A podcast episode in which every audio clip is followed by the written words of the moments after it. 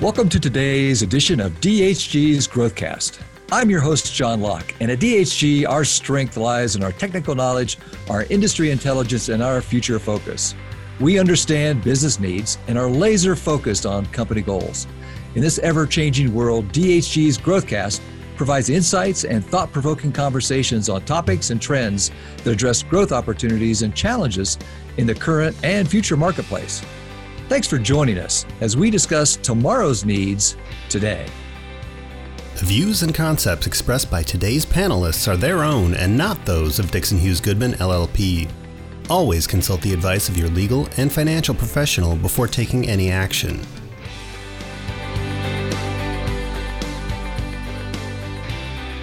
Today's guest is Paul Hartig, DHG Wealth Advisors Chief Investment Officer. Paul has been a financial advisor in the firm's Greenville, South Carolina office since 2002. He graduated from Furman University in 1983 and has been a certified financial planner since 1988. Welcome, Paul. Thank you, John. Glad to be here. So, to start, we all have watched the economy take numerous hits during the spread of the coronavirus across the world. Those with investments were unsure of how to respond. So, if I'm a retiree living off my investments, and I'm watching global markets decline, what's the first thing that you'd recommend, Paul? Well, John, I know it's hard to do when markets get volatile like they have been recently, but it's important for investors to remain calm and keep a long term perspective. You know, in most cases, their portfolio will only have a portion invested in stocks. So the portfolio drawdown will not be nearly as bad as the negative return numbers that they're seeing in the media. And since most retirees are drawing a portion of their income from their investments, there are some first steps that you should consider during a period of stress in the stock market. Owning a diversified portfolio, including some cash reserves, should allow you the flexibility to hit pause on the withdrawals from your portfolio and draw on your cash reserves to meet your spending needs while giving the markets time to recover. So, Paul, what if I don't have the necessary cash cushion, and or what if this market persists, this down market, and I eventually need to go back and start taking distributions from my investment portfolio? That's a great question, and and and the answer depends on how your retirement portfolio is structured. Most retirees will need a portion of their portfolio invested in stocks in order to provide growth in the income required to meet their goals for retirement. However, we know that stocks are risky and will occasionally experience negative periods like we are right now. So the remaining portion of a retirement portfolio should consist of bonds. Bonds are a lot less risky than stocks, and they act as a stabilizer for your portfolio. Now, everyone's situation is different, but during periods of weakness in stocks, when drawing distributions from your accounts, you should first be taking dividends from your stocks, interest, and then consider supplementing that income with liquidations from the bond side of your account. And this strategy can give your stock portion of your account time to recover. We offer a strategic life planning process to help retirees determine the appropriate allocation in their retirement portfolios. So feel free to reach out if you'd, if you'd like to learn more about that. So, can you give us an example that some of our retirees out there might be able to relate to? Yeah, you know, many times the amount of income that you need to draw from your portfolios in retirement can help inform the allocation in your portfolio. So, for example, if you've got a client that that needs about eighty thousand dollars a year um, in income, and let's say they have thirty of that coming in from Social Security, then that retirement income gap, so to speak, is fifty thousand dollars per year that's got to come from the portfolio. So then we look at history and we say, well, you know, there's if you've held a portfolio diversified like the one that we would do, and all stock mix like that, you may need you may have needed about 10 years for that to be positive in all the rolling periods, you know, in the last five decades. Okay, so so that might tell us that let's have at least five hundred thousand dollars or 10 years worth of that fifty $1,000 retirement income gap need in bonds. So you could draw on that and give your stock portfolio time to recover. Does that make sense? Yeah, that's total sense. Thank you. That's a great example. Um, what are the tools that you as an advisor can use to benefit clients in a bear market? Well, I'll tell you, as an asset class investor, portfolio rebalancing during periods of weakness can enhance the portfolio returns over time and allow a portfolio to recover much quicker. Um, for retirees, the strategy of drawing income from your bond funds that I just mentioned is a form of rebalancing. Because if you're liquidating the bond side and using that for income, you're increasing the remaining portfolio allocation to stock funds, which should offer higher future expected returns from depressed levels. Harvesting losses can be another effective strategy when stocks are depressed, but the benefit varies greatly depending on the person's tax personal tax situation. So we'd certainly coordinate this with your tax advisor before implementing a loss harvesting strategy. But but harvesting losses involves selling a mutual fund or stock that has gone down in value since purchase and realizing a capital loss for tax purposes the nice thing about this is, is we can immediately purchase a fund that we believe will have the potential to rebound with the market just as well as the fund we just sold. And thus, you're not really losing out on any growth. But once you realize that capital loss, it can then be used to offset $3,000 of ordinary income annually. But more importantly, it can offset future capital gains and that may give you the flexibility to perhaps diversify a concentrated stock position or or eliminate a high cost mutual fund that you've only been holding because you had a built in capital gain. Yeah.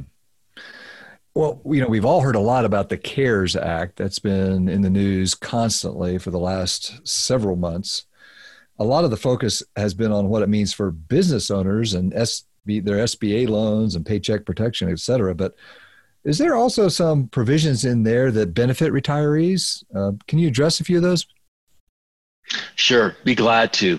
Um, the CARES Act includes a potential tax saving idea for those retirees making required distributions from their IRAs or retirement plans. You have the choice of waiving your required distribution for this year. Um, so, skipping that distribution entirely this year would save the taxes that the distribution otherwise would generate and it would also allow your portfolio some time to recover before next year's distributions do. Now, each retiree situation is different, and it should be evaluated on a case by case basis. For example, it might make more sense for many retirees listening today to take a lesser amount of the distribution and fill up a lower tax bracket rather than to skip the distribution entirely. So check with us or your CPA in order to make the best decision based on your circumstances prior to year end. And I, and I might just add too, John, that for those who are listening that are near or in retirement, you're in a period in your life when creating a coordinated retirement income distribution plan, you know, which considers your goals in coordination with investment and tax planning can be a tremendous benefit. Your planning is more complicated now than any time in your life with decisions involving things like when to re- when to retire, you know, whether to draw down pre-tax retirement accounts early into retirement or utilize non-retirement assets, delay social security. You know, together these choices can make a significant difference on the amount of lifetime income for you and remaining assets for your heirs. Sounds like you all of us need to be talking with our CPAs and our financial advisors at the same time as we head towards this retirement phase of life. John, I, I couldn't agree more. And you asked about the CARES Act, but an important act that was passed just at the end of 2019 was the Secure Act. Um, and I say an important act for particularly for retirees. Um, and we we did a DHG Insights uh, webinar on that, and you can find that on our website. Great. Well, after the 11 year bull or I guess up market, many investors were feeling really secure about their retirement. But let's face it, going from the all time highs in February to the lows we saw in March, wow, a lot of fear, right? I mean, people are really spooked by that. What words of wisdom do you have for those people right now to help them find financial clarity and some peace of mind? You know, we're in the midst of something that we've never seen before. You know, businesses are shut down. We're all wearing face masks in the grocery store. I mean, it, it's unprecedented. We're feeling that fear that we wouldn't have even dreamed of months ago. Um, in my 35 years as an advisor, I haven't seen anything quite like this, but I have lived through a lot of other market downturns. And each time they generate a lot of fear and uncertainty. And for folks entering retirement now, I can promise you that there'll be many more uncertain times and unprecedented events over your 20 plus years that you will live in retirement you know but the but the stock market has been resilient over time and because people and businesses are resilient and they adapt and if you believe like we do that this will continue to be true in the future then you're going to want to have some portion of your retirement savings invested in stocks the long-term return for stocks including all the down periods like the recent one is about 6% above the rate of inflation annually and that type of growth is really helpful to achieving your retirement goals that you have for you and your family, especially considering the low rate environment in which we find ourselves in once again. Yeah, it's a, an unprecedented time of uncertainty, but your words of wisdom to just stay the course, stay connected with your financial advisor, your CPA, and be strategic around your both your tax and income planning here over the next few years is is great advice. So thank you for yeah. sharing your insights on that. Yeah. John, and, and you know, I, I couldn't say that better myself. And, and I might just add something that, that um, you don't hear often. Um, I think staying the course is, is generally just such sound advice. I know we talked with Rick Kramer, who I have immense respect for, and he he talked about how you can miss out on on rebounds and recoveries. But I wanted to add one thing. It would not be uncommon for investors um, after formulating their retirement plan over the last decade, when things were generally good and we were in a bull market, as you mentioned, to overestimate the allocation to stocks that they should have in their retirement portfolio.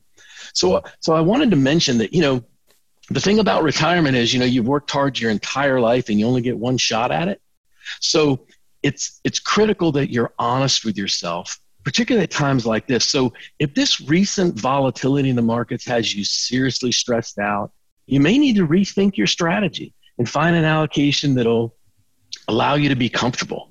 You know, it's not an ideal time to sell stocks because prices are down, but hey, they were down a lot more in mid March and they could fall again. So, I know from recent, if you know from recent experience that you could not comfortably live with the volatility that could happen then sell down to an allocation of stocks that you can stick with long term. That may mean that you need a target allocation that is more conservative than what we might have thought just a few months ago at the height of a bull market, right? And I always tell my clients, for that portion of your portfolio that we invest in the stock market, we need to develop a plan that will allow us to stick with it long enough so that you can reap the long term benefits of stock ownership, which in, in my experience have been quite substantial. Boy, that is great advice. Uh, and really take a hard look at your risk tolerance, your ability to handle volatility, because you should be enjoying your retirement. you know, not not being stressed out by watching all this go up and down. So, great advice, Paul. Thanks so much for being with us today. It's been a pleasure having you on the show. Well, thank you. I hope uh, what we've talked about can be helpful to some of our retirement retirees out there. Oh, I, I believe it will be. You've been listening to DHG Growthcast today with Paul Hartig, Chief Investment Officer with DHG Wealth Advisors. We hope that you've learned a few tips from Paul that will help you with your investment strategy during the volatile economic time period that we are currently in. I'm your host, John Locke, and I look forward to reconnecting with you again soon on another edition of DHG Growthcast. The content in this podcast is for informational purposes only and does not constitute investment advice or an offer to buy or sell any security. The opinions expressed in this podcast are those of the participants only and do not necessarily represent the views of DHG Wealth Advisors. The services, securities, and financial instruments described in this podcast may not be available to or suitable for you, and not all strategies are appropriate at all times. Any investments mentioned on this podcast may lose money. DHG Wealth Advisors makes no guarantee that you will profit from any investment or strategy described in this podcast. Information in this podcast is believed to be accurate and reliable as at the time of the podcast, and it may become inaccurate or outdated with the passage of time. Past results are not an indication of future performance. You should contact your financial advisor before making any investment decision.